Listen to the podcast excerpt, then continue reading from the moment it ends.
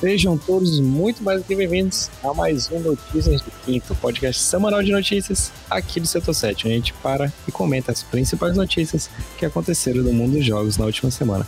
Sou seu host, André Mesquita, e eu estou aqui acompanhado dos meus queridíssimos Dobermans alados, que são literalmente os mensageiros do caos. Não tô falando nada mais nada menos que uma pessoa que teve que apagar 2 jogos da lista dele, e mesmo assim não foi o suficiente para baixar Zelda Breath of the Wild, né? Mas o problema não é baixar os jogos, mas sim o que vem logo após. Eu tô falando do Romulo Barbosa. Tudo bom, Romulo? E lá, meu povo, tudo de boa? Pra mim não tá, cara. Não sei pra você. Ai, ai, cara. Boa, rapaz, foi tragédia, viu, mano? E o pior é que, tipo, a Laila pensou que tinha sido brincadeira quando eu ia comprar o jogo, e ela descobriu hoje quando eu lancei um vídeo. A vida tem dessas, cara, ela te surpreende. É tipo quando você tá pensando que não vai ter nada e eles te mandam um jogo, né? Mandam um jogo, Rodrigo, pra você, que é um rapaz aí que tá mudando de foto mais do que o protagonista do Final Fantasy lá no Origins. Tudo bom, rapaz? Cara, tô, né? Eu tô aqui pra matar o caos, na verdade. É isso aqui, eu tô aqui. Aí que fica a pergunta, se você veio pra matar ou se você veio pra ver o caos, né? Cara, quem vai ver o caos é o Rom depois aí, com essa conta do jogo. O Rom vai ser literalmente o meme lá do Knuckles com o dedo no cu e gritaria, né, Rom? Eu tava falando com a Laila assim, o que tu vai fazer? Aí eu só me lembrei do meme do Anakin da Padmé que tá rolando agora. Aí diz assim, ela fala assim, ela é o Anakin, eu sou a Padmé. Ela diz, eu vou comer seu brioco. Eu falo assim, no sentido figurado, né? E ela só fala, eu no sentido figurado, né? Mas é pro melhor, né, cara? Porra, é pro melhor, né? Eu acho que é, né? Sim, mas antes da gente começar, eu quero saber como é que foi a semana de vocês, o que é que vocês fizeram. O Romulo vocês acompanham direto aqui. Então eu quero saber primeiro do Rodrigo, como é que foi a semana dele. Conta um pouquinho pra gente, rapaz, e sua caminhada até esta quinta-feira. Cara, basicamente uma jornada de alguns momentos de alegria e decepção, né? Com o que a gente vai comentar hoje, com a E3. Mas seguindo o fluxo de sempre, estudando aí, pra um dia poder... estar nesse mundo de traduções de joguinhos, traduções de animes e coisas de boneco japonês. Exatamente. E você, Romulo, foi o que você fez aí, além das decepções diárias e escolhas erradas? Rapaz, só foi esse dedo no cu, gritaria, sofrimento, choro e desespero. Porque não tem mais nada pra fazer, velho, só chorar. Não existe. Acabou de resumir o Brasil, né? Ai, cara, mas tamo aí, né, cara? Seguindo em frente, né? Porque pra trás vem uma rola querendo enfiar na minha bunda, né? Então. Cara, aí depende, né? Aí é quando é trap. Mas vamos fazer o seguinte, Romulo, só digo uma coisa: o hype tá aí, cai quem quer. Bota aí a tela de notícias pra gente ver o que a gente vai discutir nessa semana aí. Exatamente, a gente estava vindo e percebeu que a maioria de vocês aí droparam uma licença, e o Rodrigo apanhou. O que tinha escrito aí, Rodrigo, nessa licença? Cara, é a nossa licença de palhaço completamente renovada. Se eu não me engano, essa é dos mesmos produtores que fizeram a do McLovin, né? Então ela é original. Exato, original, então, não é original. A minha tá certificada. Feito em casa, papel sulfite, né? Papel machê, né? Como a galera falava.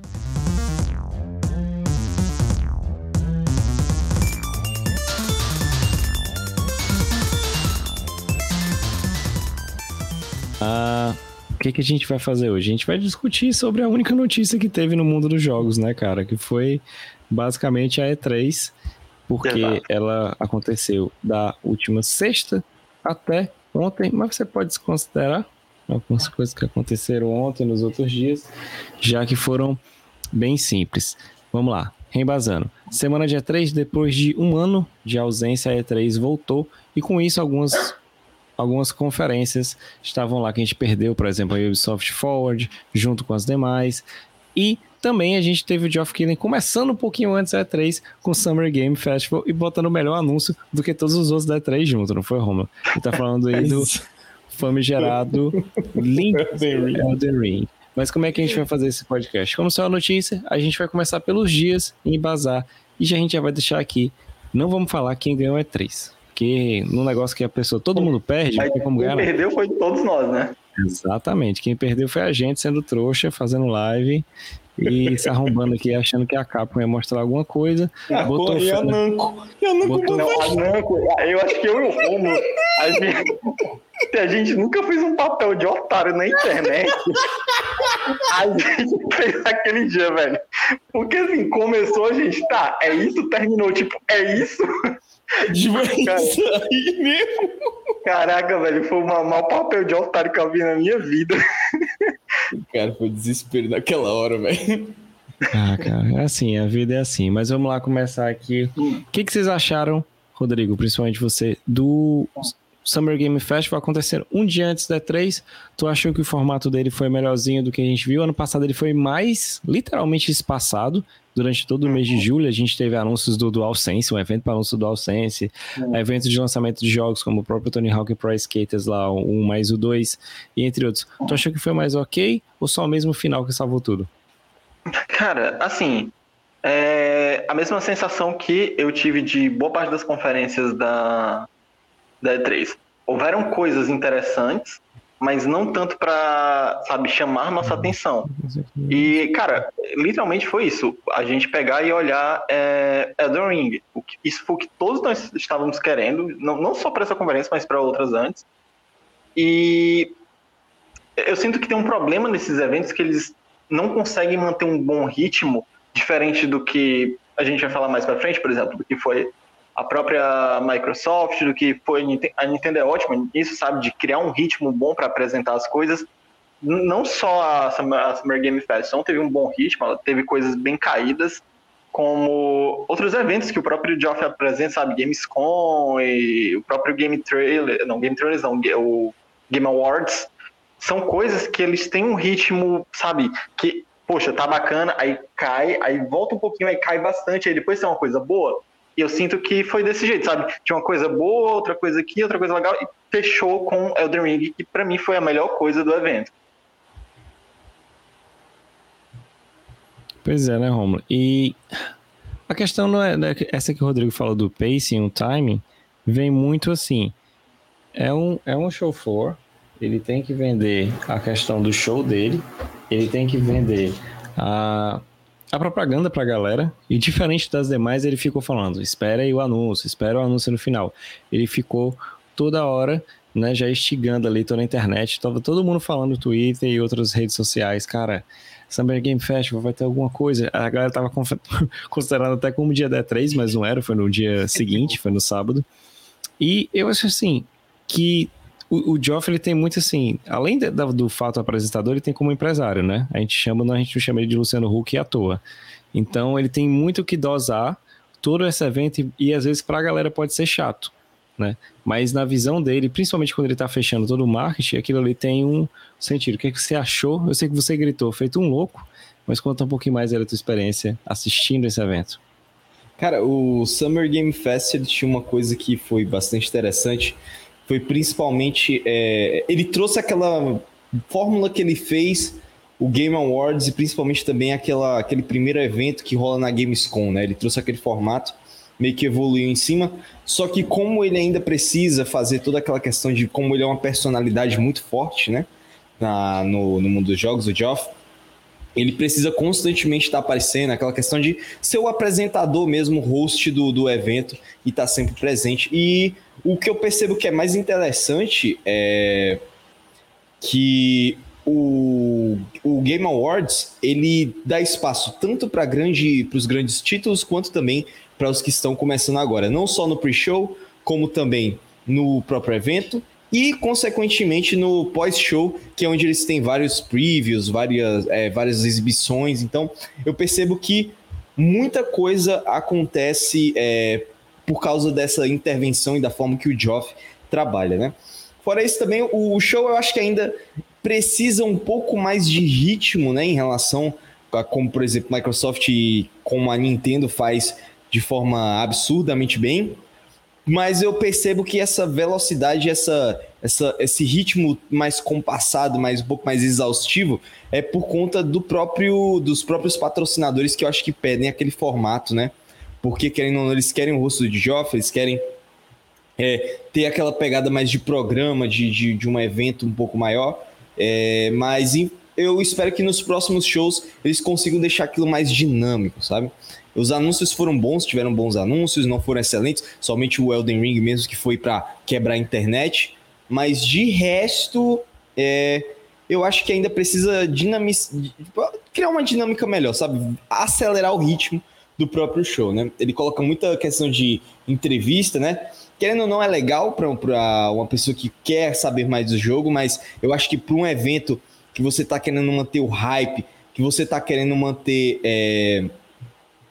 tentar manter o pessoal animado, eu acho que o ritmo acelerado a receita que é para se acertar, sabe? Sim, então, tem muito disso, né? O meu problema principal é a galera achar que vai ser daquele mesmo jeito, e depois a gente vai discutir um pouco mais para frente, porque tem a questão do presencial.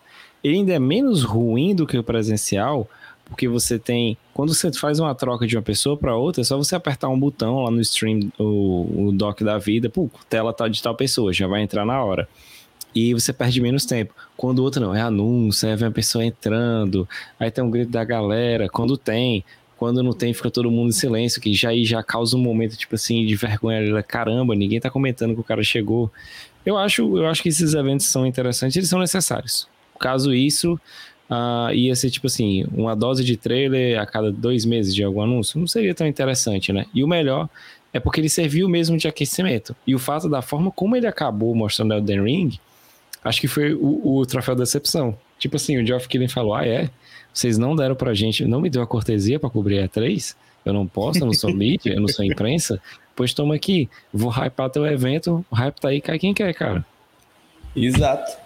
E o mais interessante é porque, tipo, ele pegou somente o maior anúncio que rolou nessa semana, e bote aspas nisso, semana de E3, que foi o anúncio que quebrou, o anúncio do ano, né, praticamente, foi justamente revelar o Elden Ring da data de lançamento, e ainda ter ali no meio que dentro do trailer um pouco de gameplay. Então, para uma série que tava vindo aí de um hiato de quê? De notícias, 2-3 anos, né, basicamente, que tava sendo, então... 2 anos ele já. Ele basicamente deu o pulo do gato e surrupiou tudo aquilo que a E3 queria pro evento dela, né? Tu poderia dizer o pulo do cavalo? Boa. O pulo do cavalo. Boi, né? O pulo do boi. O pulo do Zé Walter. Mas foi isso, interessante, né? Basicamente o que a gente teve do primeiro dia. Mas no sábado, a gente já começou... vazando, né, cara? Porque pra quem não sabe, Ubisoft significa vazamento em francês, né? A Ubisoft, mais uma vez, teve um dos seus anúncios, seus carros já vazado dessa vez, e o melhor de tudo, cara, não foi nem por Insider, não foi por Leak, não foi nada, foi justamente pelo site da Nintendo. O site da Nintendo foi lá e atualizou o novo jogo do Mario Rabbids e, puf, entregou o ouro da única coisa que foi, entre aspas, interessante durante todo o evento. Rodrigo, o que foi que tu mais curtiu no evento da Ubisoft, fora ele ter acabado? Cara, assim, eu ultimamente eu tô com certos problemas de insônia, sabe? Então, esse evento, quando eu tô querendo dormir, ele é uma das coisas mais interessantes de você assistir na internet. Porque pense numa parada que... É sério, eu juro pra ti, eu fiquei com sono. Eu não tô mentindo. Eu queria estar mentindo, mas eu fiquei. Cara, tu me deu uma ideia. Acho que a gente devia mandar um e-mail pra Ubisoft, não pedindo o jogo, né? Eu também não quero, não. Porque a Rafa leu uma vez que ela tem uma exposição meio otária. Para fazer aquele jogo da águia, todo MVR, fazer com a musiquinha de fundo, pra botar... Faz um jogo da águia... voando com a musiquinha, tipo barulhinho de chuva, bota ali 10 horas no YouTube, pronto, você dorme, cara. Fácil. Você dorme fácil com o jogo da área. O jogo mais assistido do YouTube, com certeza, vai ser. Aí bota a descrição, Meditation Music, né, e pronto. Isso, aí você vai tomar DMCA, porque a própria empresa que tá fazendo a transmissão não tem os direitos. Coisa horrível, cara. Isso só me lembra um comentário que nada a ver que eu vi na internet aí, mas não a ver com jogos, né? tinha a página da Nintendo, né? Ela postou sobre alguma coisa relacionada a Zelda e não sei o quê. Aí um dos comentários foi: poxa, Nintendo, meu aniversário tá bem aí, me dá um Switch. Aí o comentário de baixo: cara, ela vai te dar um processo só por tu ter mencionado ela. Foi o que aconteceu com a gente antes da E3, não foi? Foi, cara, foi exatamente. Mas assim, vamos lá, Ubisoft. A gente, né, teve a mudança do nome do Rainbow Six, que antes era Quarantine, que eu acho que não servia muito bem, né, pra situação da qual a gente tá, então eles alteraram o nome e tudo mais. Assim, parece divertido, uma coisa divertida de se jogar, porque esses jogos cooperativos geralmente são divertidos, mas não é algo que eu, além de gostar muito, eu sinto que são bons, porque, vamos lá, se eu não tiver gente para jogar comigo, jogar sozinho parece ser ruim, porque você vai precisar se comunicar com as outras pessoas. E se comunicar com outras pessoas na internet já não é algo muito bom. Sim. Então, dependendo do quanto de pessoa também, além disso, tiver o jogo ou então tiver desinteressada, sabe, tu vai passar uma vida para encontrar uma partida, que nem tá sendo, por exemplo, com Overwatch. O jogo tá caído e, beleza, o que eu faço aqui além de jogar online, que é a única coisa que esse jogo faz. Então, assim, eu gosto da ideia, eu gosto desse tipo de jogo, eu acho legal, divertido jogar umas partidas, mas tem esse problema. E aí a gente foi vendo outras coisas que a gente já tá acostumado a Ubisoft, mostrou DLC pro Assassin's Creed, mostrou isso, mostrou aquilo, mas de grande novidade mesmo, como tu disse, que já vazou o Mario Plus Rabbids, né, que eu cheguei a jogar um pouco do primeiro, e eu achei um jogo bem interessante, é bem divertido mesmo, o sistema de estratégia dele, eu gosto muito desses jogos tactics, então pra mim foi algo bem bacana, eu quero muito ver como é que eles vão evoluir a fórmula desse agora, porque antes era muito mais fechado ao reino dos cogumelos, né, e tudo mais lá do Mario. Agora não, já tem uma expansão muito maior, para além, para outros universos, mas então dá uma variedade melhor aos cenários. E a gente teve, né, finalmente um trailer de Avatar, né, do jogo do Avatar. Tipo, tá bonito, porque aquilo ali é na engine, né, não é algo feito de CG nem nada, ou alguma coisa do tipo. Então, tá um jogo muito bonito, mas... Quando eu lembro, Ubisoft me preocupa por causa da fórmula dela, saca? Eu quero muito ver como é que é, porque, tipo, o filme do Avatar não é alguma coisa que eu acho incrível, mas eu gosto da ambientação que eles criaram, eu gosto do universo, eu acho legal, sabe? Tem como você explorar bastante coisa, mas o que me assusta é justamente isso, ser da Ubisoft. Eu ando meio cansado dessa fórmula dos jogos dela. Mas acho que foi isso, esses dois jogos foram mais interessantes, de fato. Eu acho que eles faltaram... Eles tentaram inovar algumas coisas. Eu não sei se a inovação do Tom Clancy, do Rainbow Six... Rainbow Six é mais assim, os jogos com selo Tom Clancy, ele vem bem a calhar, saca? Pra quem acompanha os jogos, né, o Rainbow Six e todos os outros, feitos baseados nos livros do Tom Clancy, embora seja assim, uns livros... Né, bem aquela visão mesmo americana zona... Senta ali. Eu não sei se combina, saca? Não sei se casa muito, porque assim, a princípio, quando tá começando a ver o trailer, ele me lembrou muito Alien Isolation, só que aí depois do nada ele virou tipo, sei lá, guardar as devidas proporções, um Evolve da vida, saca? Sim, muitas coisas e outras. Aí alguns designs de inimigos eu achei muito genérico. É muito um parecido com o outro, cara. Muito parecido com o outro. E o pior, você vê elementos de outros jogos claramente. Você vê um bloater, você vê no momento que ele tá dando um tiro no chão as coisas espalhando o Death Stranding, exatamente igual. Splatoon também, né? E os bichos se espalhando pelos... Caralho, pensou a Ubisoft leva processo na Nintendo, cara? Mesmo fazendo jogo junto? Outra coisa que tem é alguns inimigos lembrando muito o Brain Sucker do Half-Life. Eu fiquei meio... pois é, né? Eu não sei se era o timing certo pra fazer... Talvez pra revitalizar a série, sim, porque o Rainbow Six, ele já tava meio que só respirando por aparelhos, né? Ele não tava aquelas coisas todas, ele perdia competitivamente pra CS, o Valorant vindo aí chutando tudo, que vai chegar até na mobile, que eu acho que vai ser um divisor de águas, depois do Wild Rift. Mas, sei lá, né, Romulo? Faltou alguma coisa, cara. Pra mim, faltou Beyond Good and Evil. E pra tu? Cara, faltou somente a Ubisoft parar de seguir essa fórmula dela do jogo da Ubisoft, né? FPS sempre do mesmo jeito, terceira pessoa também é sempre o mesmo esquema, libera mapa, mundo aberto, missão sidequestzinha simples. É, infelizmente, a Ubisoft ela criou esse gênero e ela se prendeu a ele de uma forma que, infelizmente, nenhuma das outras franquias dela consegue escapar. E aí, cara, eu verdadeiramente acho um desperdício de pessoal, cara. Porque, querendo ou não, muita gente que trabalha na Ubisoft é muito boa, cara. Os caras conseguem botar uns jogos assim, apesar de ter seus bugs, né? Porque, querendo ou não, a Ubisoft mira nesses lançamentos quase que bienais ou anuais, né? Então, é meio complicado para eles cumprirem esse tipo de requisito, né? Mas eu acho que o que precisa para a Ubisoft é novas cabeças, os cabeções, né, no caso, para poder tentar modificar a fórmula que a empresa vem agindo, e todas as decisões são sempre uniformes, é sempre a mesma coisa, não muda nada. Cara, é impressionante isso que citou... Eu esqueci qual o nome é... Acho que é Riders Republic... Como é que é o nome daquele outro jogo lá, que foi mostrado ano passado, que é basicamente um jogo de... De bicicleta? De bicicleta? Bicicleta, não sei o quê, de tudo, de vários diferentes esportes, né? Ali, eu acho que é alguma coisa... Riders Republic. É Riders Republic, né? Mesmo? É, pronto, é isso. Uhum. É um nome bem genérico que eu não lembrava. Mas assim...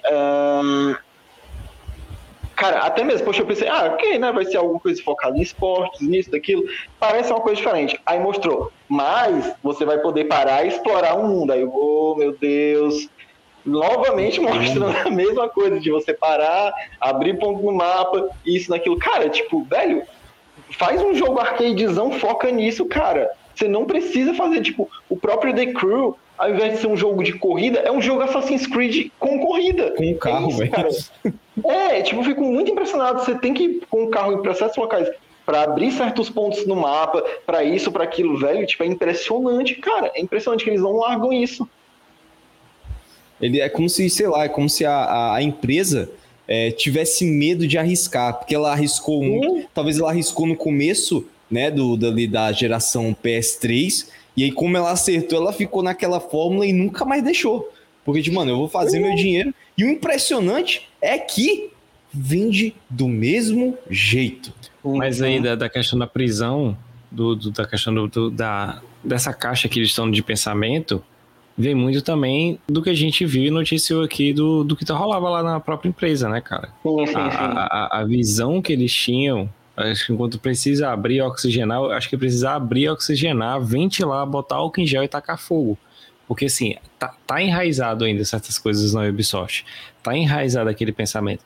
Você não muda do nada a partir do momento que você não traz mais pessoas. Não adianta de nada dizer assim, vou fazer uma inclusão, contratei uma mulher. Sim, mas tu contratou ela só para trabalhar ali, servir tuas normas, ou tu contratou para ela poder dar expressão, para ela poder falar, trazer mais gente, trazer outras coisas culturais, que a Ubisoft tinha, cara. Ela sabe, quando ela quer, quando você joga um Assassin's Creed, conta histórias bem. Tem coisas boas ali, tem a pesquisa, a galera faz, tipo...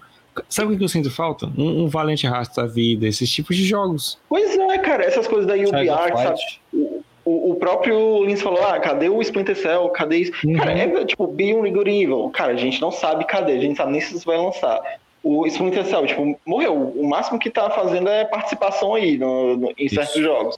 Rayman, a gente também não viu mais nada, faz tempo que a gente não vê um Rayman novo. Então, tipo, ela pega algumas franquias dela, tipo, vamos matar, né? É isso, tipo, a gente não sabe como fazer e vamos simplesmente continuar fazendo um monte de Assassin's Creed aí. Um detalhe, que o jogo que, entre aspas, era pra vender bem, que trouxeram à toa, que o Juan Carlos Esposito e o outro, o Far Cry, que prezava por verossemelhança, realidade, ele tá muito mais um cel shading cartunesco da vida e estranho, saca? Eu achei a direção de arte muito estranha. Eu não tenho problema da empresa lançar esse tipo de jogo, essas coisas, sabe? Pô, lança, faz o seu jogo, cara. Mas, tipo, quando você vira uma única forma, sabe? Quando você olha pra todos os jogos dessa empresa que estão sendo lançados e tu vê a mesma coisa, cara, é uma tristeza, sabe? Porque é uma criatividade jogada no lixo, saca? De você tentar fazer coisas novas, mas é um processo criativo meio podre pra mim. Mas, assim... Deve ter jogos legais em meio a isso aí, tipo, eu não sei como tá, por exemplo, o último Assassin's Creed, ele deve estar um bom jogo, Mas é aquela coisa, eu vejo e eu sinto, cara, é a mesma coisa. Isso me desanima. Mas assim, cara, espero que, como tu mesmo falou, né? A gente ainda tá com certas lideranças lá dentro, a família do Yves Guillemot e tudo mais ainda basicamente manda na empresa, né? Sim. Então, daqui que mude todos os cargos, mudem, sabe, diretores, mudem as coisas, a coisa comece a ser reformulada dentro da Ubisoft, a gente vai continuar vendo essas coisas. Então, eu só tenho esperança para a Ubisoft daqui a alguns próximos anos. Mas falando assim de coisa ruim, vamos falar logo da melhor conferência que teve da E3, né, cara? Acabou a Ubisoft, que foi que teve? Devolver, cara. Exato. Cara, Devolver. Cara, que empresa sensacional, né, cara? Que empresa... Pronto, tá aí. E detalhe, eu não sei se vocês viram, né, a maravilhosa PC Game Show, mas ela tá começando a seguir o mesmo exemplo da Devolver, tá fazendo historinha agora, gente. Começou a fazer história. Percebeu, vamos meter uma história aqui, né, vamos fazer a galera esperar o próximo ano pra ver a continuação. E, cara, eu vejo a Devolver, cara, eu realmente gosto dos jogos da Devolver, a Devolver ela é muito boa nas coisas que ela resolve publicar, mas a narrativa que ela criou desde a primeira conversa, cara, eu lembro que eu chorei de rir nessa primeira vez que eu vi a da Devolver, sabe? Tipo, eu vendo a galera na plateia e tudo mais, tipo, poxa, a galera perdendo o braço, morrendo no meio do palco, e a mãe apontando pra criança comendo pipoca ali, olha filho, olha aquilo aí, todo mundo sorrindo. Mano, é maravilhoso, velho, isso daí da Devolver, sério, eu acho fantástico. Pois é, acho que pra mim os destaques da Devolver, eu joguei o Shadow Warrior 1, mas, sei lá, eu não joguei o 2, mas eu tive meus problemas com o 1, não curti tanto, eu acho que faltava um senso de profundidade ali no jogo, tinha umas piadas que eu olhava, massa, GTA, 15 anos de idade, uhul, mas os jogos que me impressionaram mesmo foi o Wizard with a Gun, cara, a apresentação daquele jogo é coisa de outro mundo, cara, ela é absurda. Muito, né? É absurdo aquele jogo, saca? A temática, o plot, tudo aquilo ali. O Shadow Warrior 3, eu acho que ele pode ser bacana. Talvez eles melhorarem. Ele tem uma pegada meio BioShock, que conhece samurais. O Inscription é bom. Os outros jogos, o Death Doors também foi legalzinho. Também. O Terra Nil, eu acho que ele é sensacional também para PC, só que ele ainda não tem data, né? Não, tem não. Foi uma conferência boa. Tipo assim, boa tanto para você assistir quanto nos jogos divulgados, né, Romulo? Isso. Eu percebo muito que a Devolver, ela traz mais a variedade, ela traz um âmbito. Tipo assim, antigamente você não pensava que a Devolver ia trazer FPS, ela começou a trazer, sabe? Ela sempre teve esses jogos mais visando uma vertente mais parecida com o Diablo, top-down, né? Tipo, isométrico e tudo mais. Mas... Pra ser mais sincero, ela sempre está apostando em ideias, né? Você vê ela com vários estúdios pequenos, apoiando os pequenos desenvolvedores. Ela não vê mais aquele, esse jogo aqui, eu quero... ela investe naquele jogo que trouxe uma ideia sólida e interessante, independente de qual é a vertente que ela vem, sabe? Se ela é TPS, se ela é FPS, se ela é isométrico, se é estratégia. Se for uma ideia boa, ela apoia. Então, eu vejo que isso é muito bom para quem está começando, principalmente para os mercados que apoiam os indies, né? Eu não sei como é que está em relação a ela aqui no Brasil, né? Como é que está a questão de contato com os desenvolvedores, se isso está um pouco mais próximo, como acontece na Big, né? Que tem alguns desenvolvedores que trazem dev kits, né? Aí eles recebem as equipes para poder saber mais dos jogos, mas eu acho que é uma empresa que é extremamente válida e que eu quero que continue a crescer bastante, porque o que ela está trazendo para o mercado e está mantendo no mercado é o que é necessário, já que a indústria está se padronizando tanto, né? Sim. Sim, total. E a gente veio para alguns jogos que ela trouxe ano passado, como Carry, o próprio Fall Guys, cara. Assim, sim. Foi um boom e depois parou, não tem mais gente na sala. Sim, mas já é uma ideia diferenciada. Tipo assim, alguém pensou, cara, Olimpíadas do Faustão, saudoso Faustão, né, cara? Pode ser uma boa, então eles fizeram. Eu curto essa pegada que ela faz, né? Mas, tirando aí, a gente teve Gearbox também, vocês curtiram ela? Foi ok, né? Foi Gearbox lá. Não faz nem cheiro. É Gearbox, né, cara? Não foi uma banco, né? Mas também não faz essas coisas todas, né? Acho que o máximo que ela fez só foi anunciar, olha, o jogo que precisava do Super SSD, ultra rápido, veloz de Ray Tracing 4K, vai ser pra PS4, tá? Tipo assim, essa foi o grande anúncio dela. Motivo, mas, ninguém tá jogando. Na transmissão da IGN a gente teve o SMzinho, né, dos Estados Unidos, né, então foi bastante interessante, assim, foi um highlight, né, desse processo. Uhum. Mas isso, fora isso... SMzinho de baixa qualidade, né, cara? Isso, de camisa, desnecessário. Eu só achei paia porque um dos caras da IGN quebrou o protocolo da camisa estampada, então ficou meio errado, né? Ficou meio assim, opa, o nerdão, o cara tá ali, quebrou a... Enfim, né, padrão. Cara? Quebrou o padrão, foi horrível, né? Mas, levando em consideração que a gente teve coisa boa, a gente pode passar pro Domingão, né, cara? Domingão foi bom. Domingão foi bom, né? A gente teve aí, pra destacar, a gente teve a Xbox Bethesda, que a gente cobriu, Square Enix também, que a gente cobriu, teve a Warner, mas foi meio ok, PC Game Show e Future of Games. Vamos conversar aí com aquela que a gente tava lá e considerado pelas nossas reações uma das melhores conferências, que foi a da Microsoft. Romulo, você, como portador do Game Pass... Você que assina o Game Pass e chega na sua casa, café, pão, leite, ovos e jogos. Diz pra mim, qual foi o diferencial dessa conferência para a Microsoft com aquela que aconteceu há mais ou menos um ano atrás, quando foi a nossa primeira live que a gente cobriu o evento, onde foi apresentado lá o Halo. Me diz qual foi essa primordial diferença entre uma para outra, que foi que a Microsoft evoluiu de um ano para o outro, principalmente desde o lançamento dos dois consoles, o S e o X.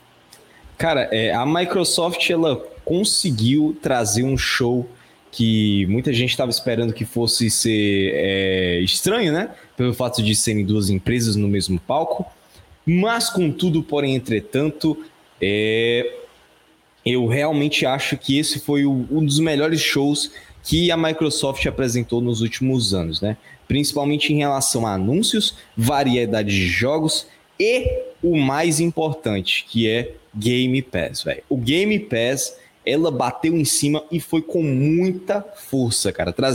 Mostrando finalmente aí o Starfield, né? E anunciando a sua exclusividade, mesmo que seja temporária, mesmo que seja algo que venha a mudar no futuro, mas uma exclusividade e que chegará no dia 1 no Game Pass. Então, isso virou meio que uma marca da Microsoft. Você tem um jogo que é anunciado na conferência dela, quase 80% das vezes ele vai sair exclusivamente para... não exclusivamente, mas vai sair primeiro na Microsoft e vai de graça no Game Pass. Então, eu achei fantástico a forma como foi tudo apresentado e alguns títulos que chamaram muita atenção durante essa conferência, principalmente ali pelo lado dos indies, que realmente mostraram por que eles são o trunfo atualmente para essa indústria tão padronizada, né? Eu achei que muita gente ficou puta com a...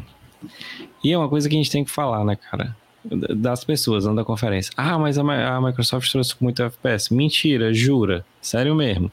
E é como se fosse FPS e fosse ruim. Saca? Ninguém jogou a série BioShock, ninguém jogou Dishonored, ninguém jogou, sei lá, um Wolfenstein da vida, Doom. Tipo assim, eu citei jogos de FPS, cada um de um jeito e um estilo diferente. Se você quiser levar entre mais a regra também, o próprio Resident Evil 7, não sei o 8, que eu vou jogar agora nas férias, mas, cara, isso aí não limita o jogo ou te diz que ele vai ser igual a todos os demais. E... Ah, mas não teve jogo que vende. Sim, como assim? Como é que não teve jogo que vende? A quantidade de jogos indies que foram apresentados, e não é questão de jogo indie, é a pluralidade, a diversificação de cada um deles, gêneros diferentes, direções de arte diferentes, estúdios diferentes, cara, cada coisa... Eu até agora eu tô ouvindo a música do Replace It, em loop, ali no YouTube, porque ele é um jogo lindo, ele me lembra Blade Runner, ele tem uma pegada muito foda, eu tô doido pra jogar isso, cara, quando chegar. Saca? O único jogo que eu, sinceramente, que eu vi e que eu vou cagar pro jogo e que me fez entender que merda voa é porque, assim, Starfield parece Skyrim, né?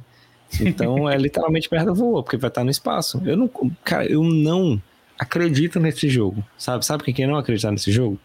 De jeito nenhum.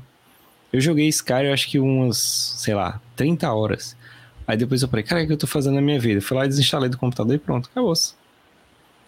Um jogo que é FPS também, que foi mostrado na Microsoft, é o Stalker, né? De volta, né? O Stalker 2. Outro jogo diferente. Cara, um jogo diferente, pegando aqui aquela pegada mais puxada para o Metro, né? O Metro, o Exodus, o 2033. É, pode ser a mesma coisa dos outros jogos. Graficamente o jogo é lindo. O bagulho é lindo. Eu quero ver como vai ser a questão do universo. Ele me chamou a atenção principalmente pela questão do tipo de ter as anomalias, né, do mundo, aquelas coisas tipo distorção de espaço, monstros, essa coisa toda. É o que mais me chamava a atenção ali também no quesito do Metro Exodus, porque era exploração, né? O mundo é muito interessante, o conceito que eles criaram. Agora eu quero saber como é que isso vai ser na prática, né? Então, ele só vai chegar em 2023, né, 2022. E tem muito tempo aí pra ver, vamos ver se vai ter alguns gameplays aí diferentes e... Não sei, eu tô... Como vai vir no Game Pass, velho? Vale... É tipo assim, sabe aquele jogo que você fica interessado? Você, pô, vai estar de... Bota aspas, de graça pra você pegar no dia 1. Você vai lá e pega, pô, entendeu? Eu acho que o melhor de tudo, né, Rodrigo, é que... A Microsoft, acho que ela não está tão preocupada e nem precisa estar preocupada com a venda de consoles. É o estabelecimento do serviço. É como a gente estava falando. Enquanto a gente está no meio de uma crise de chips, consoles não estão sendo vendidos, para ela é ótimo porque assim, olha, tá vendo meu serviço? Vai ser isso aí. E principalmente dá para casar com aquela notícia que saiu a semana dela querer investir ainda mais em streaming de jogos, podendo utilizar como uns consoles como base o Xbox One X. Sim. Cara, pra mim, o que a Microsoft ela tá fazendo, a divisão Xbox, né, no caso, ela tá fazendo muito bem é vender o serviço dela. Porque hoje em dia eu não consigo olhar mais, é o console Xbox. Não, é a divisão Xbox e o serviço Game Pass. Onde ela vai colocar esse serviço do Game Pass vai depender de onde vão querer, saca?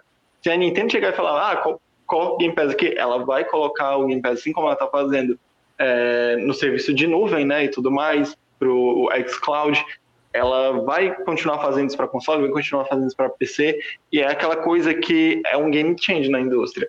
Quando eu tava assistindo a conferência, né, quando a gente tava lá vendo, é aquela coisa...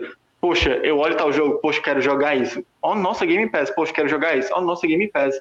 E fica aquela coisa do tipo, eu, por enquanto, tenho um PS4. Eu não vou poder pegar e jogar esses jogos no Day One, a não ser que eu compre, né, no lançamento. O Romulo não, ele tem o Xbox, ele tá pagando o serviço, que ele já tem os jogos que ele tá querendo jogar no serviço aí, e estão sendo adicionadas mais coisas. Poxa, eu posso pegar o exemplo, por exemplo, do 12 Minutes. Cara, quero muito jogar 12 Minutes.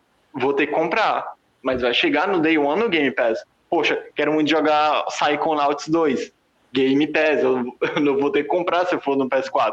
Hades, não, acho que nem vai ter que comprar, né? Porque é Double Fine. Não, mas eles já tinham confirmado que sairia para PS4. Então ela vai manter isso daí. O Hades também... chegando no Game Pass, entendeu? Tipo, se não me engano, é o que eu acho que é Elden Chronicles, não lembro como é que é o nome, que é aquele no mesmo estilo lá que tá seguindo os jogos pós, né? O Octopath Travel, que sim, é aquele pixel, acho que é Elden, uma coisa assim. São dois jogos, né? Pois é. E, tipo, achei muito bonito também, se eu não me engano, um deles tá chegando pelo Game Pass, se salvo engano. Cara, tipo, a gente também teve anúncio, né? Pô, achei até cedo demais do Outer Worlds 2, tipo, eu fiquei, caramba, sério já? Sim. Tipo, foi muito cedo. Então, tipo assim, cara, foram muitas coisas boas mostrando que, cara, quem tá tendo o serviço do Game Pass, né? Independente se ele tem console ou não, né? Do Xbox, o Series S ou X, cara, tá valendo muito a pena. Então, tipo, foi uma conferência concisa, sabe? Ela não teve nada muito bombástico. A única coisa que eu achei estranho foi a forma como eles encerraram, porque pra mim o anúncio daquele, acho que é Redfall, uma coisa assim, Me parece uma coisa boa pra se encerrar, sabe? Ok, beleza, o nome do jogo da galera da Arkane e tudo mais, tá, show, beleza. Mas não foi uma coisa animadora, sabe, pra final de review. Acho que se eles tivessem, sabe, preparado um mínimo gameplay, assim, alguma coisinha trailer mais bonitinho com gameplay ou qualquer coisa do próprio Starfield, eu acho que seria uma forma melhor de você encerrar, sabe, isso. Eu quero ver como é que vai estar o Starfield, porque eles estão falando muito bem, então, nossa, Skyrim é um jogo legal, gostei muito, então quero ver como é que vai estar esse novo projeto depois de, nos seus últimos não sei quantos anos aí que o Todd Howard não faz, né, uma nova IP, então eu quero muito ver como é que vai estar esse jogo, mas eu acho que, assim, eles mostraram um pouco do jogo, a gente tem a noção de quando é que vai lançar, né, mas eles mostraram um pouco e eu acho que eles poderiam ter mostrado mais e deixado pro final. Eu acho que eu tava até comentando com o Romulo, né? Acho que a melhor forma de terem encerrado era mostrar o que ninguém tava esperando que poderia ter sido mostrado. Assim, esperava, porque enfim, a gente tá falando da Microsoft, é o próprio Halo, né? Porque isso. Eu achei legal aquele trailer, eu achei que ele foi bem desenvolvido, né? Ele foi impactante, porque quando ele mostra o Redfall, ele mostra um jogo, beleza, uma IP nova, mas ele me mostra um trailer conceitual em CGI. E um trailer conceitual em CGI, né, 3, cara, eu sei que não vai estar daquele jeito no jogo final. Sim. E fora isso, quando ele fala da Arkane, show de bola. Mas ele bota um jogo CGI da Arkane, mas com a pegada que de outros 30 jogos que acabaram de acontecer. Sabe? Então, você tendo um que vai sair, que é justamente o pai disso tudo, que é o Back 4 Blood, né, que é da galera do Left 4 Dead, né? Então, e assim, leva em consideração sexta, quando mostraram o jogo do Evil Dead. Qual é a diferença daquele jogo pro jogo do Evil Dead? Eu me interesso mais pelo do Evil Dead, por ser fã da série e ter noção que vai ter comédia, vai ter outro tipo de coisa. Sabe o que ele parece? Parece o Reverse num CGI melhor, do Resident Evil. É basicamente a mesma coisa. É um Reverse, cara.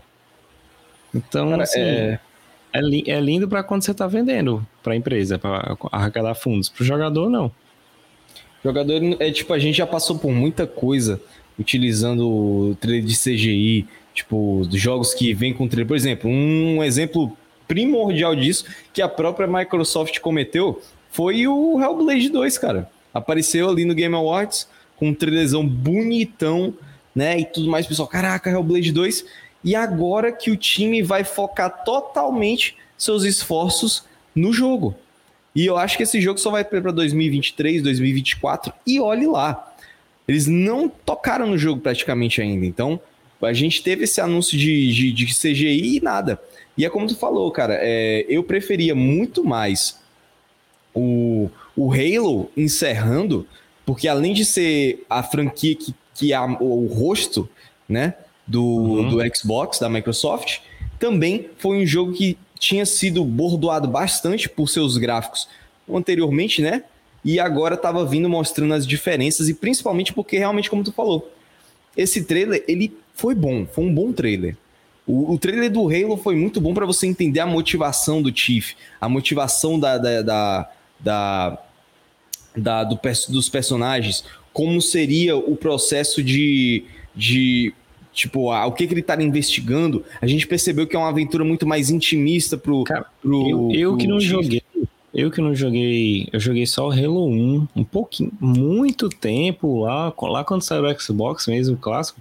Eu fiquei intrigado pra saber, principalmente que como o Romulo tá com o Game Pass, e eu acabei de roubar o Game Pass dele pro meu PC, eu vou poder jogar os primeiros jogos, até mais ou menos ali os 360, e vou poder me inteirar da história. Eu achei bem feito.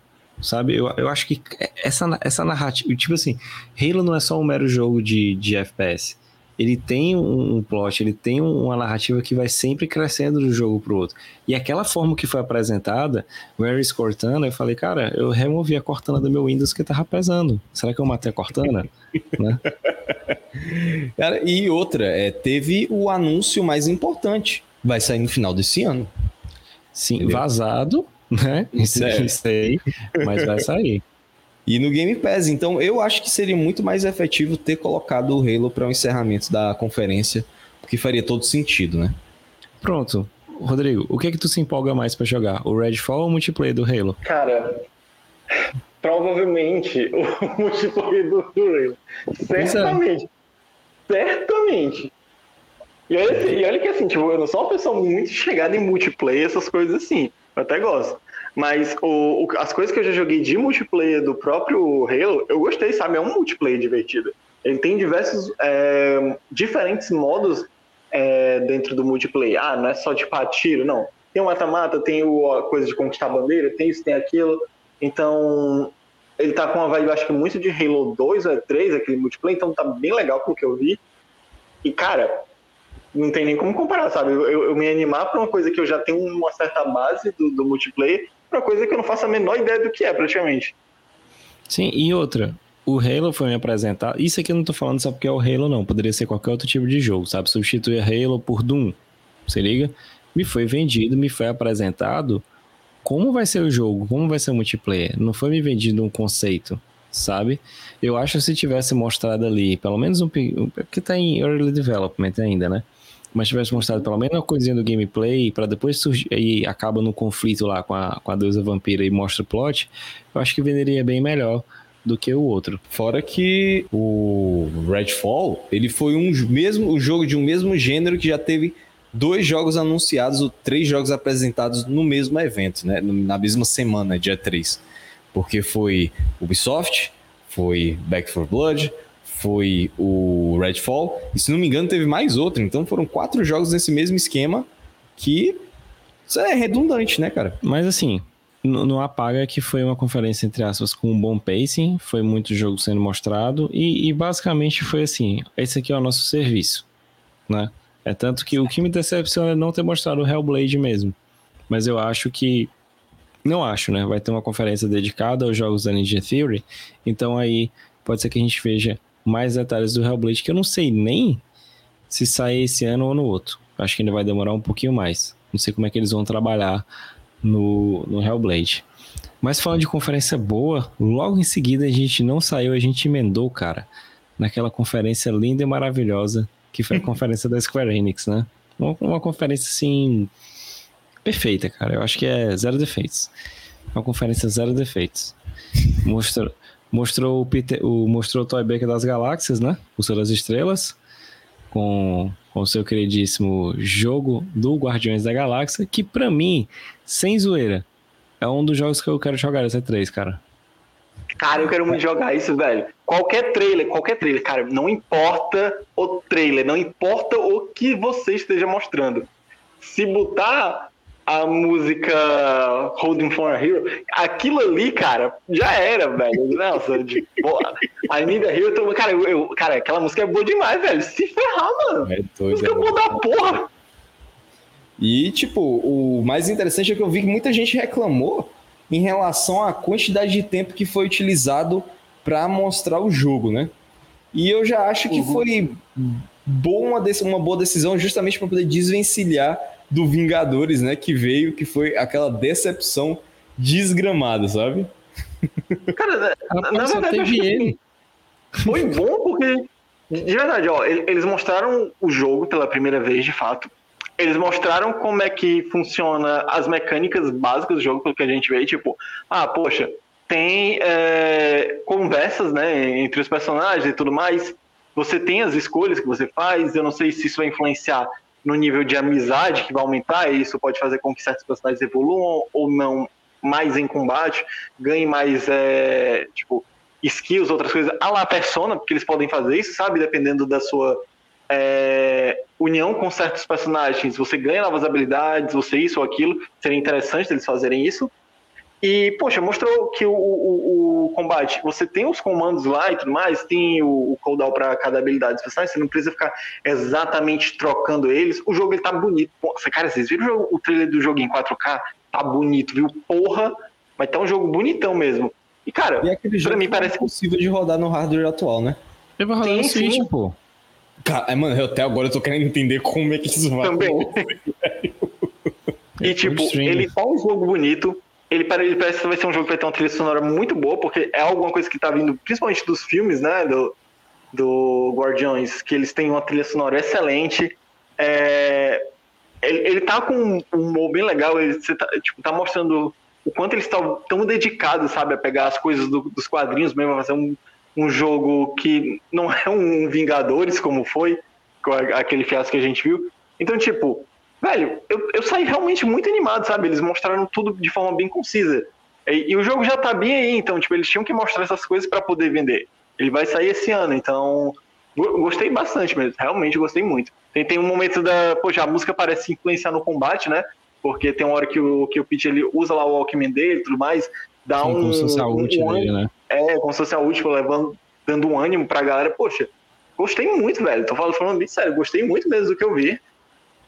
Acho que talvez foi um dos melhores jogos que a Square Enix mostrou na conferência dela, porque de resto... Sim. Eu diria que foi o melhor, cara, sendo bem sério. É que basicamente eles fizeram o seguinte, eles viram tudo que deu errado no Avengers e retiraram, não vai ter. Aí eles reafirmaram, é um jogo de campanha single player e não tem online.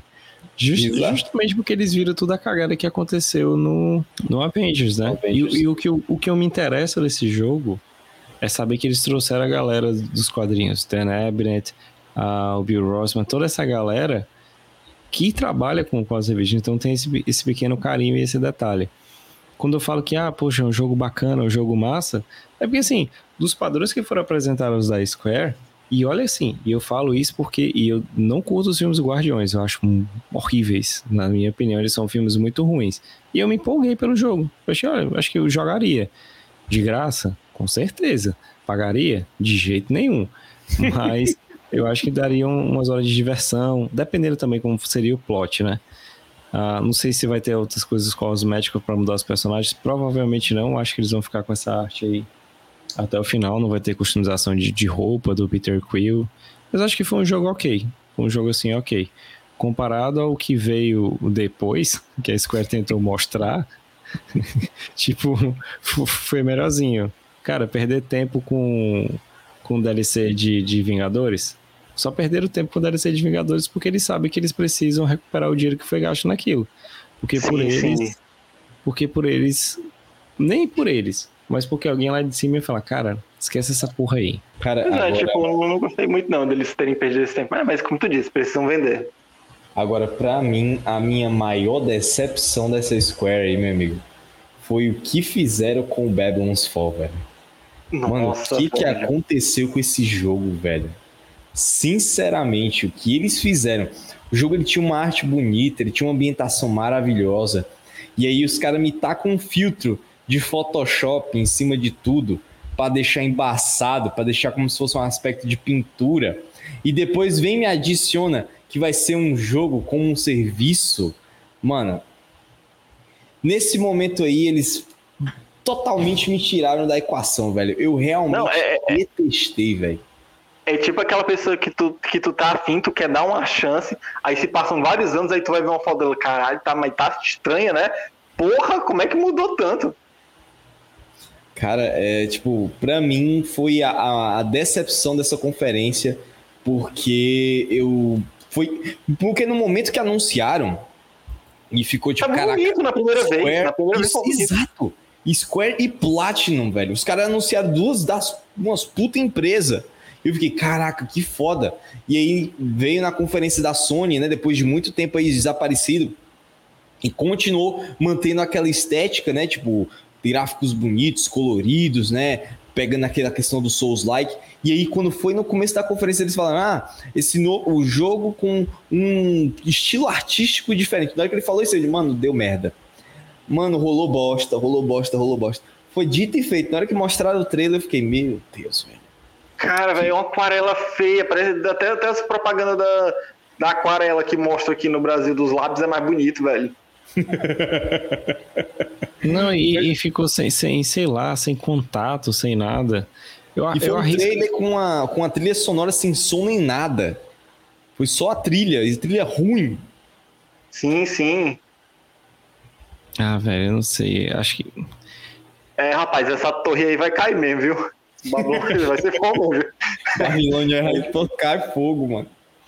Pra não tocar fogo todinha, cara, porque ou então alguém tocou fogo em alguma coisa pra refazer o jogo, porque É muito genérico, pô. É muito genérico de... E quando eu falo genérico de videogame, não é a parte genérico boa, que você vai perder tempo jogando ou fazendo alguma coisa. Sei lá, foi uma decisão que eu não entendi da Square. Não sei se ela tá remanejando, não sei se ela tá pegando gente pra trabalhar em outras IPs, mas ficou uma coisa assim, bicho, horrorosa. Ficou horrorosa. Ficou feio. Se a gente reclamou do Far Cry... Tem que tacar o pau no Babylon's Fall também. Não, a única coisa que me deixou feliz com esse jogo é que é um jogo a menos pra comprar. É exatamente isso pra mim, cara. O jogo é tão marromeno que nem no Game Pass vai sair, né, cara? Porque se ele fosse até pra uma coisa, eles queriam colocar, né? Acho que ela tentou, não, bota no Game Pass. Não, quero não. Quer não. Quer não, deixa fora. Tira. Deixa do lado de fora mesmo aí, né? Teve Nier, né, Rodrigo? É, pois é, eles já tinham anunciado que o Reincarnation ia chegar, então eles só, né, reafirmaram isso, né, durante a conferência. Eles também mostraram que os Final Fantasy originais, né, iriam, da coleção do 1 ao 6, sim, iriam chegar, né, pra, se salvo engano, é PC e... Mobile. Mas, se você for olhar no trailer, no momento que tá aparecendo as cenas e tudo mais... né, tem lá os símbolos dos botõezinhos do PlayStation, então eu não sei se eles deixaram escapar isso daí, eu não sei como é que foi, talvez chegue depois pros consoles, não sei como é que vai ser. Obviamente, né, você tem como na Steam botar os controles do PlayStation aparecendo? Tem como botar, mas acho que não foi por isso não, né? Mas assim, esperar pra ver como é que vai ser. Tem gente fazendo uma comparação dos pixels, né, que tá sendo chamado de Final Fantasy Pixel Remaster, né, e parece que tá mais feio que o original. Mas até aí é Square Enix, né? Então... É porque, a galera tá puta porque eles não usaram os modelos dos pixels das versões que foram pra PS1 e aquelas outras versões melhoradas pra DS. Eles pegaram a versão clássica do jogo e literalmente fizeram o nome remasterização de pixel.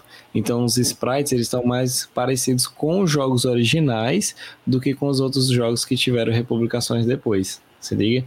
Então, se tu for fazer um comparativo aí do Warrior of Light, do Final Fantasy 1, que a gente vai chegar nesse Warrior of Light aí, ele tá com aquele cabelo menos cheio, sabe? Ele tá mais fininho, tá um sprite diferenciado. E, como sempre, qualquer coisa de Final Fantasy gera briga e tumulto na comunidade de Final Fantasy. Por mim, ok, velho. Se sair no PC, eu vou jogar. Eu não tô dizendo como é que vai ser o método de pagamento do meu cartão, mas eu vou jogar. Sabe? Assim, eu quero que lance pra console. Quando lançar pra console, eu provavelmente vou pegar. Até lá, eu vou ficar, né? Porque assim, eu já joguei, cara. Já joguei esses jogos, assim, tipo, incontáveis vezes. O 6, nossa, eu cansei de jogar o Final Fantasy 6 e tudo mais. É um jogo que eu gosto muito. Mas, cara, pra PC, velho, eu particularmente não me animo, sabe? Em parar, eu passo o dia no PC, estudando, traduzindo coisas, vendo um monte de coisa no PC. A coisa que eu quero fazer, cara, é sair do PC, deitar e jogar. Tipo, eu não vou continuar no PC jogando, saca? Então, é algo meu. Eu não gosto muito. Mas, né? A gente teve também mais algumas outras coisinhas. Mostraram, né, um pouco o First Soldier, que a gente já sabe. Mostrando as coisas, né? O Brave Exvius, o War of the Visions e tudo mais. Mostraram mais do remaster do Life is Strange, também o True Colors. Mas, temos Life is Strange. Só que temos outro, que é o Stranger, né? E esse Stranger aí, ele tá atrás de matar alguma coisa. O que ele tá atrás de matar? Ele veio pelo caos, ele tá atrás do caos, ele quer saber quem é o caos, ele quer entender o motivo do caos, cara. É, rapaz. Eu nunca vi tanto caos, velho, falado em menos de 2 minutos, velho. Chaos! Vamos aqui, chaos! Ele não pode nem lançar. Ele não precisa nem lançar. Ele já ganhou por existir só esse trailer. Só pelos memes. Ele não precisa mais lançar, ele não precisa existir esse jogo. Ele ganhou por isso. Tu sabe qual é o melhor, Rodrigo? Tu quer trabalhar traduzindo jogos aí e tal. Tu sabia que na versão japonesa foi dito Chaos 2 vezes a mais, né? Sim, não, eu vi o trailer japonês. Eu vi, nossa, meu Deus, calço. Meu Deus, gente, para, pelo amor de Deus. Os calço, caras falaram calço. Mais ainda, calço. Jesus. Nossa, cara, meu Deus. Para, velho, o cara tá bom, mano. A gente, tipo, o jogo tá visualmente feio, sabe? Cara, o personagem principal genérico, e com os outros dois completamente aleatório. Parece que eu tô chegando no evento de cosplay de anime, na verdade, com os meus amigos cosplay do lado. E assim, eu totalmente normal, só com a mochila, sabe? E totalmente diferenciado deles. O meu amigo com cabelo vermelho, o outro lá totalmente... Cara, é sério, esse jogo... Parece a Praça Portugal, velho, nos seus tempos de áudio. É uma parada, velho. Não impressionado, velho, com esse jogo. Eu vou pedir pro Romulo comentar, deixando a seguinte frase. Tu sabe o que é isso aí, Romulo? A galera chegou vestida de personagem de Monster Hunter pra jogar Final Fantasy, cara. Pior que é, viu? Mas, Gil, só você ter uma noção, esse jogo... Ele foi tão meme que ele lançou uma demo e a demo tava corrompida, velho. Os caras não conseguiam jogar, velho, entendeu? Só foram conseguir jogar de um dia a 2 dias depois, porque fizeram um patch. E aí, mano, tipo, o Twitter foi colocado pra poder ser privado.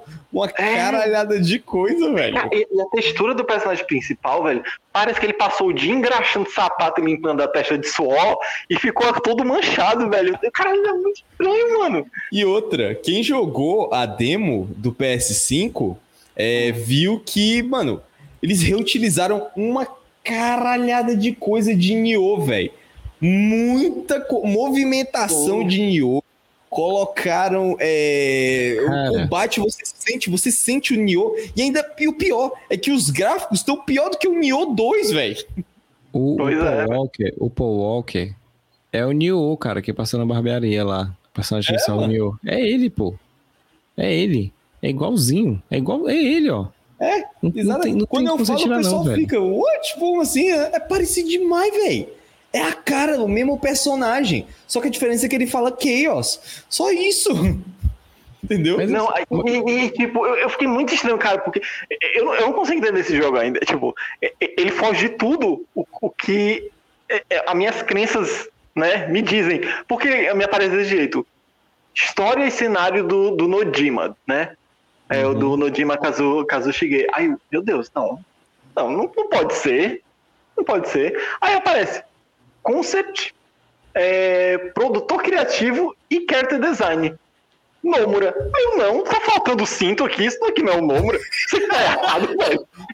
Mas é que, tipo, eu vi muita gente falando que o personagem tava muito simples, aí eu entendi por quê. Porque, tipo, o personagem ele vai ganhando armadura, é tipo o loot game do Nioh. Só que a diferença, mano, é que os caras colocaram uma blusa igual a Apollo, velho, no meio dos caras todos cheios de armadura, mano. Entendeu? Não, eu vi um meme que era desse jeito. E aí, galerinha, tô saindo aqui, vamos pra festa aí, chama, valeu. Tipo, cara, parece que ele tá desse jeito, sabe? Agora, ó, pra não ser totalmente injusto com o jogo... Eu vi várias gameplays do jogo e o pessoal comentando, e muita gente fala que tem, principalmente o Maximilian, o Max, ele falou que tipo, tem muita coisa boa dentro do jogo, de quesito de gameplay. Gameplay tem coisa boa. Mas o jogo ele parece um diamante bruto, velho. É tipo isso. Eles precisam fazer muita coisa, mas tipo, ele tá bom, mas tá muito bruto ainda. Cara, justamente, tipo assim, lembra quando eu adicionei que o Babylon's Fall tá genérico? Uhum. Esse jogo tá um jogo genérico de videogame, eu vejo que é um jogo de videogame, saca? Eu não quero prezar por... É aquela discussão que tem, mas evolução gráfica, videogame é evolução gráfica. Cara, depende do seu ponto de vista. Meu quesito é a direção de arte. Eu acho que a direção de arte não tá conversando, não tá se entendendo ainda. Entretanto, foi como eu comecei na live. Na hora que apareceu o jogo, foi o que eu fiz? Eu gritei. Depois eu sentei e pensei. Como mostrou o Garland no final, eu fiquei, opa, o que eles vão fazer? E tem um detalhe muito interessante aí pra galera que não entende muito, não sabe quem é esse vilão, talvez tenha conhecido o Garland só pelo Dissidia, na hora que você vai enfrentar ele, não tem o nome Garland, tem Chaos, mas tem Chaos com um ponto de interrogação. Então pode ser a ideia de, tipo assim, literalmente mostrar a origem dessa parada de cristal, do que é Final Fantasy, a luta, porque o primeiro jogo, ele tem muito essa questão da... É bem cavaleiro mesmo, sabe? Ah, o guerreiro da luz, o guerreiro das sombras, o guerreiro da sombra tá chegando até determinada coisa, e caos é o que eles querem chegar, que é como se fosse uma entidade, a entidade máxima. Eu quero entender como é que vai ser. As roupas que ele muda, muda de acordo com a profissão. Então, essa pegada tem o quê? Me lembra Light Returns. Tenho medo? Tenho medo, mas assim, ok, velho, ok. E pra mim, a mensagem melhor que foi deixada foi assim, é um novo conceito de contar a história de Final Fantasy. Então, assim, beleza. E não tem nada de Souls-like, isso é o hack and slash. Isso é muito mais Devil May Cry. Não, nem Nioh. É muito mais Devil May Cry do que o Nioh, um Dark Souls, um Souls da vida, porque ali tem a punição. No Devil May Cry tem a punição, mas assim, você vai pela... é gostoso de jogar. Uhum. Eu tenho aquele negócio, mas infelizmente essa demo só saiu pro PS5 e impossibilitou de muita gente ter acesso e a gente mesmo aqui conseguir jogar e saber como realmente é o jogo, sabe? Mas eu espero que venha uma nova demo aí no futuro para os consoles da geração passada e que eles possam aproveitar e a gente tenha uma noção do que realmente está vindo, né? Porque falaram que tem muita coisa, tipo, essa cena aí, no jogo em si, ela não tá tão bonita quanto no trailer. Ela tá muito flat, as cores estão chapadona, sabe? Então, vamos ver como é que vai ficar pra frente, né? Isso, mas esse pulo do Garland que aparece, cara, na hora que ele caiu um pouquinho antes, a galera falei, poxa, ele cansou, foi porque ele caiu bem antes de todo mundo. Ficou meio assim. Mas tem a arte do Amano ali, dá pra ver algumas coisas relacionadas a alguns inimigos ou Guardian Forces. Eu quero saber como vai ser. Jogarei, principalmente pensando nos consoles da antiga geração, da 8ª geração. Pra mim, foi ok. Sabe que não foi, ah, meu Deus, tem um rage da galera, teve muita gente tacando pau na Square, mas assim, taca pau na Square, mas não reclama de jogo ruim, tipo... os que não arrastam a vida, tipo 3. Cara, aquilo ali pra mim foi entregue, tá do mesmo jeito que tá isso aí. Sem lapidação, capado, e pelo menos aí eu não sei o que aconteceu por causa do trailer. No Kingdom Hearts eu joguei todinho só vendo os trailers. Pois é, mas a gente vai ignorar Capcom, porque aquilo ali não foi uma conferência, não dá pra chamar de conferência, né? É, isso foi aquilo ali só serviu pra mostrar aqui, né? Vai ter DLC do Resident Evil Village, coisa nossa que a gente nem imaginava, né? Poxa, eu nem vi. Quem diria, não? Quem diria? Mas, e aí a gente parte para nossa terça-feira, que começa com a senhorita Nintendo, né? A dona Nintendo. Que todo mundo aqui teve um tio que trabalhou lá. Me diga, o que apareceu nessa Nintendo? Rapaz, Romulo, vou deixar você falar. Já que você tá tão empolgado, faz, né? Você tá empolgado pela continuação do jogo que você comprou? Pra ser sincero, a gente começou logo com o Tekken, né? Tipo, aparecendo no Smash. Foi, tipo, pra mim, eu acho que foi uma revelação que era esperado, né? E tudo mais, por conta do que, tipo, do trend de jogos de luta vindo pro Smash, né? The King of Fighters...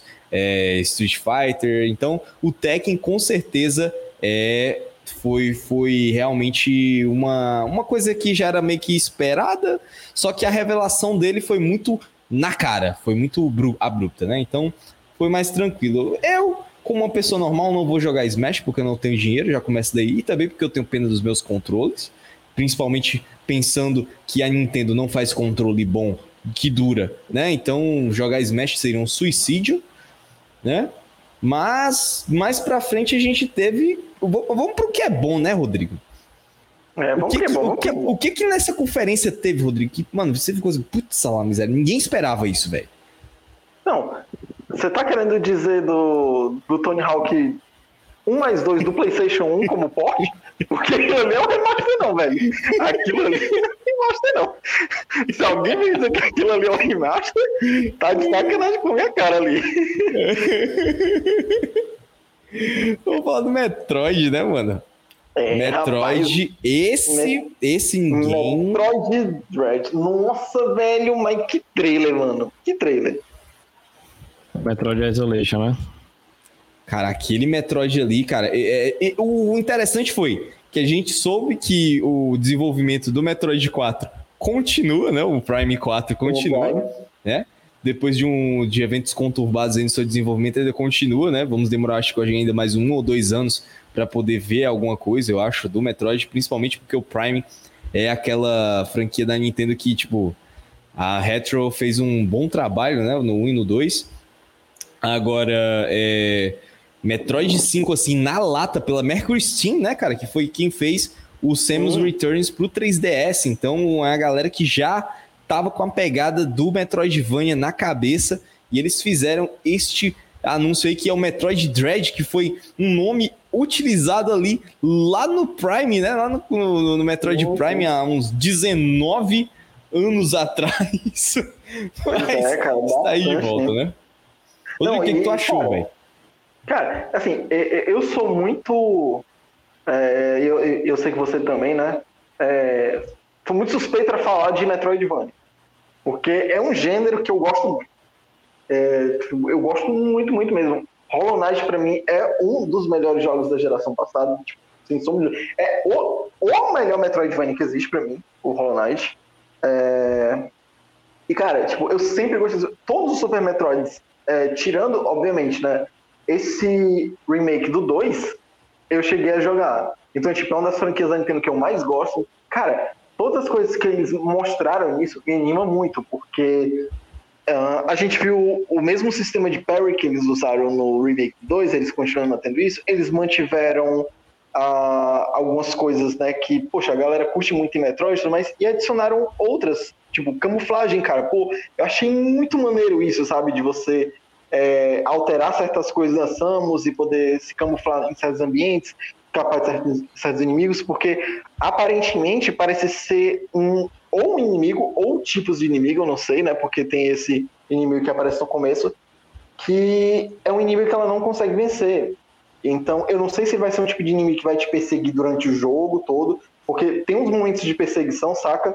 Então não sei se ele é algo único que vai ficar te perseguindo em certos momentos do cenário e aí você tem que usar essa camuflagem para escapar dele. Eu realmente não sei, se eu tô chutando. Mas se for isso, cara, vai ser muito maneiro, porque além de te dar esse lance de exploração, tu vai se sentir constantemente sendo procurado por um inimigo que tu ainda não consegue derrotar, saca? Isso é muito maneiro, velho. É muito, muito bom. Tem uma parada aí, era um jogo que eu acho extremamente recriminado por motivos que eu não entendo pela comunidade, que é o Prince of Persia 2, Warrior Within, que você tinha... o gameplay, você tinha tudo do jogo, e você tinha, entre aspas, o Nemesis dele, que era o da Haka, que como ele pegou as areias do tempo, ele ficou meio que amaldiçoado pelo aquilo ali, então ele era perseguido, quem era usuário do tempo era perseguido pelo da Haka, então eu senti aquela mesma vibe, saca, de perseguição, e vai causar uma questão de senso de urgência, que você nunca tinha no Metroid, você conseguia explorar, e de boa, sabe? Tipo assim, você não se preocupava, agora não. Você vai ter limite para fazer determinado tipo de coisa, você vai ter que ter cuidado. Então, quando você voltar, e você também não... Pelo menos isso no primeiro gameplay, né? Você não vai saber onde é que ele vai estar. Porque esses jogos é uma coisa que... Eu queria entender como é que funciona essas mecânicas, sabe? Porque, tipo, Outlast da vida, você só tem medo até determinado ponto. Depois que você sabe o que acontece, depois que o bicho te pega, pelo menos na minha visão, eu perco esse senso. Ah, vai fazer isso, então se eu morrer, beleza. Mas aqui não, eu quero entender como é que vai ser essa mecânica. Eles trouxeram o sistema de parry, que foi muito bem elogiado, foi bem aclamado, e tá bonito, saca? A animação tá fluida, tá maneira. Eu quero entender como é que a Samus vai fazer essa parada do stealth, se pode usar toda hora. Eu acho, se eu fosse o game designer, eu faria, não colocaria isso toda hora. Botaria uma barrinha pra ela utilizar e pronto. Senão ia ficar sem graça, né? Eu gostei muito da mecânica do imã, ela escalando, ficou lindo, velho. Pois é, bom. Cara, e... Não, tô dizendo, é certamente um dos jogos que eu mais me animei nessa E3. E, tipo, talvez seja a conferência, né, no caso da Nintendo, a conferência que, se você pode falar assim, deu ainda um pouco de vida à E3 ali, né, cara? Porque tava bem fraco. Não, e o melhor é que é pra outubro. Isso, sabe? É, já tá bem aí. O melhor é que é pra outubro. Se liga. Se não fosse, aí já seria tenso. Porque você ia ter o Breath of the Wild pra 2022, você ia ter os outros jogos. Beleza que teve coisa boa da Nintendo, mas assim, eu tenho que... E aquela? Ah, foi uma ótima conferência, Nintendo ganhou, pois toma aí, joga R$400, sabe? Então, tem esse fator. Tem esse fator. Gosto que vem o Metroid. Ah, pelo menos eu sei que o Metroid 4 está em desenvolvimento. Eu até esqueço do Metroid 4 só para jogar o Metroid 5, porque ele tá lindo. Eu adorei o visual da Samus. Eu achei uma coisa assim espetacular. E o Breath of the Wild, porque enfim é Breath of the Wild. Mas vamos ver. Vou esperar o Romulo jogar para saber. Falando em 5, eu cadelei, né? Porque mostraram o Shin Megami Tensei 5 ali, cara. Nossa, cadelei total, porque eu, como fã de Persona, é isso daí mesmo, velho. Cara, eu gosto de Persona, eu gosto de Megami Tensei, eu gosto de Megami Tensei. Nossa, velho, eu tô muito animado. O cabelo do personagem principal, olha esse cabelo, velho. E nós dá vontade de me abraçar naquilo ali, sentir aquele cabelo envolvendo. A farda, velho. A farda dele. Eu sei que vai ter uma trilha sonora boa. Eu sei que vai ter um... Cara, esse jogo vai ser bom, cara. Não tem como pegar no PC, não. É isso. Eu tô muito animado pra esse jogo, velho. Caraca. Quero ver. Meu Deus, ou eu queria ter um Switch destravado, ou eu queria ter um PC pra emulador. Porque pagar R$400 eu não quero, não. Tu sabe qual é o melhor, Rodrigo? Eu quero ver a galera que jogou Persona 5 no PS4 e tem um Switch, né, e tal. E joguei esse jogo. Ah, não, achando que é igualzinho. Pensando que é good vibes, né, mano? O cara vai chegar ali achando que é Persona, na mesma pegada do Shin Megami. Porque assim, antigamente era Shin Megami Tensei 2 Persona. Como a série criou vida, agora meio que só virou Persona, né? O Shin Megami Tensei foi retirado. Mas o cara vai chegar, tipo assim, ah, vou jogar aqui um joguinho de RPG. E vai sair de lá, cara, tipo assim, convertido, né? Conversando sobre as questões de deuses, anjos, demônios, né? Só uma coisa espetacular. Pois é, cara. Pra mim, o Shin Megami Tensei é Pokémon se fosse bom, sabe? Olha que já estavam falando disso do Monster Hunter Stories, né, mano? Que, pelo amor de Deus, já falaram demais. Pelo amor de Deus, mano. Já deu. Pois né? É, cara. Não, eu gostei muito. Teve o Fatal Frame, né? Que o André gosta muito aí e tal, né? Fatal Frame. Cara, tá vendo? O Fatal Frame... ele tem o mesmo efeito que a conferência da Ubisoft teve pro Rodrigo pra mim, né? E sabe que o pior? Eu comprei o Wii U, essa desgraça que tá aqui nos meus pés. Ah, não, tá com o Romulo, graças a Deus, eu resolvi ir pra lá. Eu pensei, caramba, não vai ter Fatal Frame no PS3, ó, no PS4, eu vou comprar esse negócio. Nunca tinha jogado, né? Quando eu joguei, o rapaz, melhor decisão da minha vida, não ter comprado. Que, né? Horrível, cara. Horrível. Pior foi o Romulo achando novo. Falta, vai, a Nintendo vai fazer mesmo. Vai pagar lá. Eu pensei que era novo, mas que eu tô por fora do bagulho. Não, ele é novo. Sei lá, as 3 pessoas que compraram no Wii U jogaram, os outros não. A gente teve também anúncio do Mario Party, né? O Superstars e tudo mais. Legend, o primeiro jogo legendário português, né? Exato, é isso mesmo. Poxa, interessante, né? Eu quero que Zé Odinha venha com isso também. A gente teve Danganronpa. Teve o Monster Hunter, né, como o Romulo mesmo disse e tudo mais. Mostrou mais uma vez o Doom Eternal, Dragon Ballzinho, né, o Kakaroto que vai chegar e tudo mais. Kakaroto. E, né, tivemos... WarioWare. Tivemos WarioWare, interessante também. Foi um bom, fazia muito tempo que não tinha um jogo do Wario, eu achei que foi um bom time. Senti falta, mas eu acho que para ano que vem sai um Donkey Kong. Eu acho que eles estão trabalhando ainda. Exato. Tivemos também o Advance Wars, né? Poxa, um 2, um reboot, né? Entre mais, como tá falando. Poxa, gostei bastante. A galera hypada, viu? Advance Wars. A galera ficou hypada e tudo mais. Né? Mas aí... também tivemos os Life is Strange, né? Tanto o Remaster como o True Colors. Mas o Life is Strange tá competindo com o Monster Hunter Stories 2 pra quem aparece mais em conferência, velho. Macho, o Life is Strange, eles botaram ali pra vender um Joy-Con novo. Eu roubei de um Joy-Con colorido. O Joy-Con das emoções. Pra ficar botando ele de lado. Era melhor inventar o Joy-Con do Divertidamente, pô. Encaixa ele de lado e vai.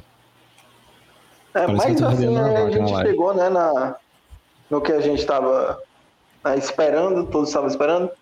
Zeldinha, chegou muito Zeldinha. Primeiro mostraram Hyrule Warriors, né? Vai chegar o expansão, né, pro Age of Calamity. Teve o Game Awards do Agenda Oficial, né? Se eu não me engano, é o 1, o 2, o Oracle e qual mais outro? Esqueci, cara. São 4 Zeldinhas. Mas tivemos, enfim, a sequência de Breath of the Wild. O que vocês acharam? Porque assim, eu tô vendido. Eu cadelei. Aquilo ali, nossa, aquele jogo ali eu curti muito. O Link de cabelo solto grandão. Eu acho que não vai ser Breath of the Wild. Acho que não vai ser Breath of the Wild. Sabe por quê? Eu parei pra pensar. Por que a Nintendo botou Skyward Sword? Pra justamente... E o gameplay desse começa e você explorando a Hyrule lá por cima. Não foi à toa. É pra vender a ideia. Não. Pra poder pegar pelos ovos, pô. O Skyward Sword ficaria agora pra esse ano, né? E o pessoal iria... Galera nova que não conhece o jogo iria comprar e se acostumar com o gameplay. E aí ia ter uma... Como é que pode ser? Tipo... Bateu o olho no novo Zelda e falei, caraca, esse daqui eu sei do Skyward Sword, não sei o quê. É, direcionar, né, o público. Porque, assim, a coisa que parece, aí tem muito de inversão de gravidade. Porque você olha o momento em que tá aquela bola de ferro, ela tá voltando, né? Tem a inversão dela, tipo, ele faz com que ela retorne. É, tem um momento em que mostra a gota de água e ela tá subindo, sabe? Mostra que inverteu novamente, ela caiu, voltou. Mostra o Link indo pra cima como se fosse gravidade atravessando, né? Um negocinho lá de pedra e tudo mais. Então, ele parece que vai mexer muito com essa questão da gravidade e por isso que tem os céus agora como um novo local pra explorar no Zelda. Cara, eu achei, assim... O estilo gráfico que eles utilizam para o Zelda, né? Para esse Zelda agora, o Breath of the Wild, e agora para esse também, o sequel, né? Eu acho muito bonito. Sim. Principalmente porque funciona perfeitamente com... alivia para a máquina que vai ser o Switch, né? Agora, que eles conseguiram evoluir, velho, do primeiro Zelda Breath of the Wild para esse, é perceptível, cara. Olha esses ambientes, velho, iluminação, nossa. Isso não vai rodar no Switch não, velho, é impressionante. E assim, cara, se você for olhar, né, tipo, agora, né, tem o braço, né, novo lá do Link e tal, então, tipo, aquilo ali deve indicar alguma coisa. E, como eu falei de toda essa parte de gravidade, né, de você inverter uma certa corrente, eu não sei se é exatamente só se tratando da gravidade, mas é de você inverter uma certa corrente. Se você for pegar o trailer e colocar de trás pra frente, tá tocando a música do Zelda, entendeu? Então, tipo, tem essa inversão até mesmo na música do trailer. Então, pra mim, essa vai ser uma coisa central, sabe? Você mexer com essa inversão de tempo, com essa coisa de gravidade e tudo mais. Ao meu ver, pelo que as coisas que eu vi no trailer. Tipo, vai ser bem presente essa questão de voltar, de reverter... Principalmente, talvez, pelo estado atual que o universo vai estar, né? Após o final do Breath of the Wild, né? Exato. Eu não sei como é que eles vão lidar. É porque eu não cheguei a zerar o Breath of the Wild. Eu joguei ele livremente, né? Eu peguei, fiz as 4 primeiras, entre aspas, dungeons, assim, que é o tutorial, te apresentando todas as armas, todos os equipamentos, e depois você fica solto em Hyrule, e eu fui andando Hyrule inteira, vendo tudo que eu podia explorar, como eu podia explorar, já que me dava essa liberdade. Se eu quisesse zerar o jogo, eu poderia zerar logo de cara.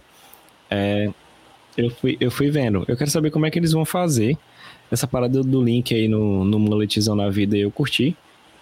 Eu achei uma pegada bem anos 90, né, bem louca, e é diferente, né? Eu não sei se vai ser o mesmo Link. Eu creio que não. Eu acho que vai ser, cara. Acho que vai ser. Se não me engano, são 2 anos ou 3 depois do Breath of the Wild. Então ele não dormiu, né? Eu tô sentindo muito que o Breath of the Wild pro pra esse sequel, ele tá muito parecido com o que aconteceu ali com Majora's e o Ocarina of Time, cara, mesmos assets. É porque o problema do... Esse vai ser uma sequência direta, se for, né? Uhum. Mas o do Majora's, a galera acha que é sequência direta do Ocarina, mas ele é meio com a viagem. E não necessariamente uma sequência direta do Ocarina. Porque tipo, tem que é um cenário específico da história do Ocarina, né? Sim, não faz sentido. Porque senão o Link tinha usado ali o Song of Time e teria ficado grande e teria resolvido tudo, né? Teria batido lá no Skull Kid, vem cá, pivete, dá uns 2 tapas nele e pronto. Diferente do que tá acontecendo. É interessante, assim, como o Romulo tem o Switch, jogaremos, né? Então ok. Eu joguei bastante o primeiro Zelda na Breath of the Wild, porque trabalhava na loja de videogame e o que é que eu fazia quando não tinha ninguém, né? Dentro da loja. Pegava o Switch e ia jogar. Tinha um Switch lá de amostra e tinha um jogo de amostra. A única coisa que tinha era save ali. Então, tipo, chegava de noite, cara, que não tinha movimento, cara, era só Zelda que eu jogava, eu não fazia mais nada. Errado não tá, né, cara? Errado não tá. E a gente vai encerrar aqui, pra mim, na minha visão, foi a melhor conferência de todas. É aquela conferência que, se começou com o pré-3 mostrando o Elden Ring, certeza que na conferência da Banco a gente teria gameplay de Elden Ring. Romulo, teve gameplay de Elden Ring? Porra nenhuma. Teve conferência, Rodrigo? Não. Aquilo ali, cara. Cara, mano, eu não vou nem falar não, velho, porque namastê, filha da puta, eu tô tentando manter, né, a minha paz interior. Mas, porra, velho, que coisa horrenda aquilo ali, cara. Aquilo ali, velho. Duas empresas que não souberam o que é conferência, né? Pra trazer coisas novas. É a Capcom e a Namco Bandai. Ah, velho, não dá não. Eu acho que a Banco, ela foi assim. Ela foi pensando, cara, a gente não vai... Será que a gente vai fazer uma conferência ruim e tal, né? Aí a Capcom foi lá e fez uma conferência ruim e caramba, bicho, a gente tem que fazer alguma coisa pra ser lembrado. Porque se a Capcom foi ruim, a gente tem que ser pior. Guarda todos os trailers de jogo de anime aí e bota o Greg Miller pra ficar falando. Pronto. Acabou. Cara pra mim, o paralelo que eu posso fazer com a E3 é Dragon Ball. Qual paralelo que eu posso fazer? A E3 é o Napa. O Napa, ele chega se achando total. Que foi a Ubisoft. Chega se achando forte, que vai me mandar ver. E lá, né, ele tá achando que tá humilhando.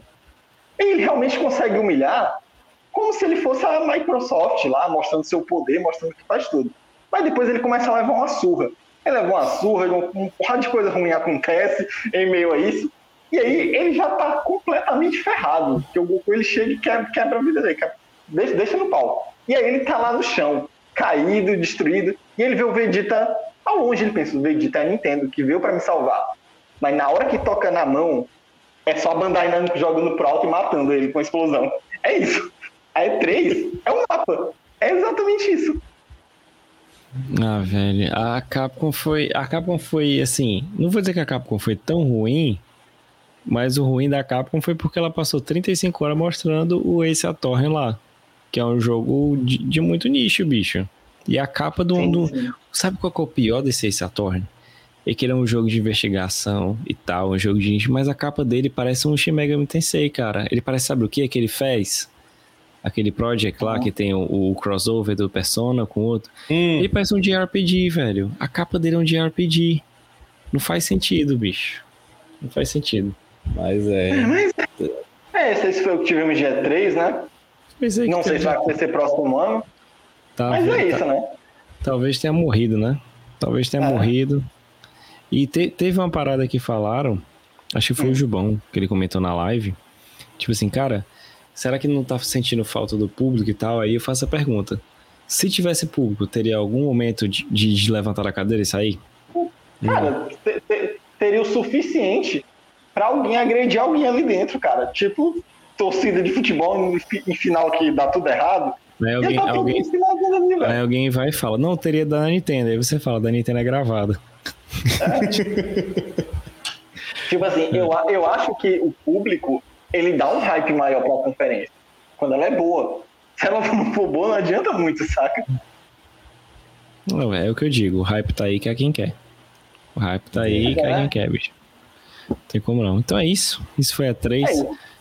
Principais problemas, eu acho que dessa E3, aí vem aquela galera que faltou Sony. Existia o principal problema, mas aquela galera tá falando assim, não é por culpa da Sony, não tem nada a ver. Eu acho que o time e a forma como a E3 acontece, ela esqueceu de reinventar. Ela tentou se reinventar, só que as empresas e quem precisava dela fez de uma forma que hoje em dia eles não precisam. Eles não são mais enraizados, eles não são mais travados na E3, né? Infelizmente. Talvez... se acontecer no ano que vem, pode ser que ela melhore e faça alguma coisa. Mas antes da gente encerrar, a gente não vai encerrar igual a Bandai Namco, tá certo? Romulo, oi. O que a gente tem nesse canal, cara? Rapaz, amanhã, sexta-feira, loucura da loucura, né? Infelizmente não teremos One Piece amanhã, né? É pausa, né, Rodrigo? Pausazinha, né, como sempre. Não estejamos acostumados, né? É, nada que a gente já não esteja, né? Já habituado, né? Mas teremos Boku no Hero e quem sabe até Kaiju número 8. Jujutsu está de pausa. O nosso Giga está precisando de uma pausa aí para poder se recuperar a saúde. Então vai ficar de boa. Deixa o Caba descansar, porque daqui a um mês ele volta. Mas eu tenho uma noticiazinha. Eu estou lendo Black Clover ali por trás dos panos para poder tentar entender esse anime, esse mangá.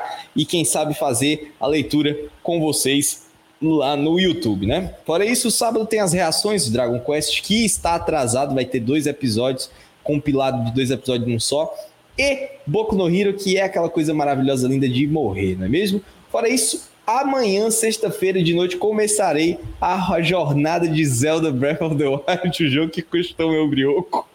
Então, vai dar tudo certo.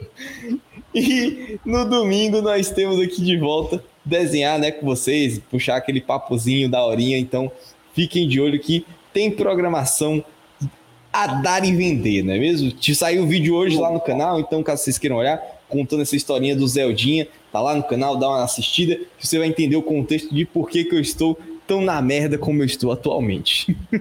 Exato, então é isso, né? Além disso, ainda vai ter a collab do Romulo lá com Taleira no sabadão. Verdade. 8 horas da noite, bonitinho lá no canal do Taleira, @Taleira, procura lá, vai estar ele e o LP do Geek Brasil, vai ser bacana, especial 30 mil inscritos, Taleira, vai conversar um pouquinho mais sobre Boku no Hero, tá? Então é isso, vamos nessa e ficamos até semana que vem. Até. Tchau, tchau.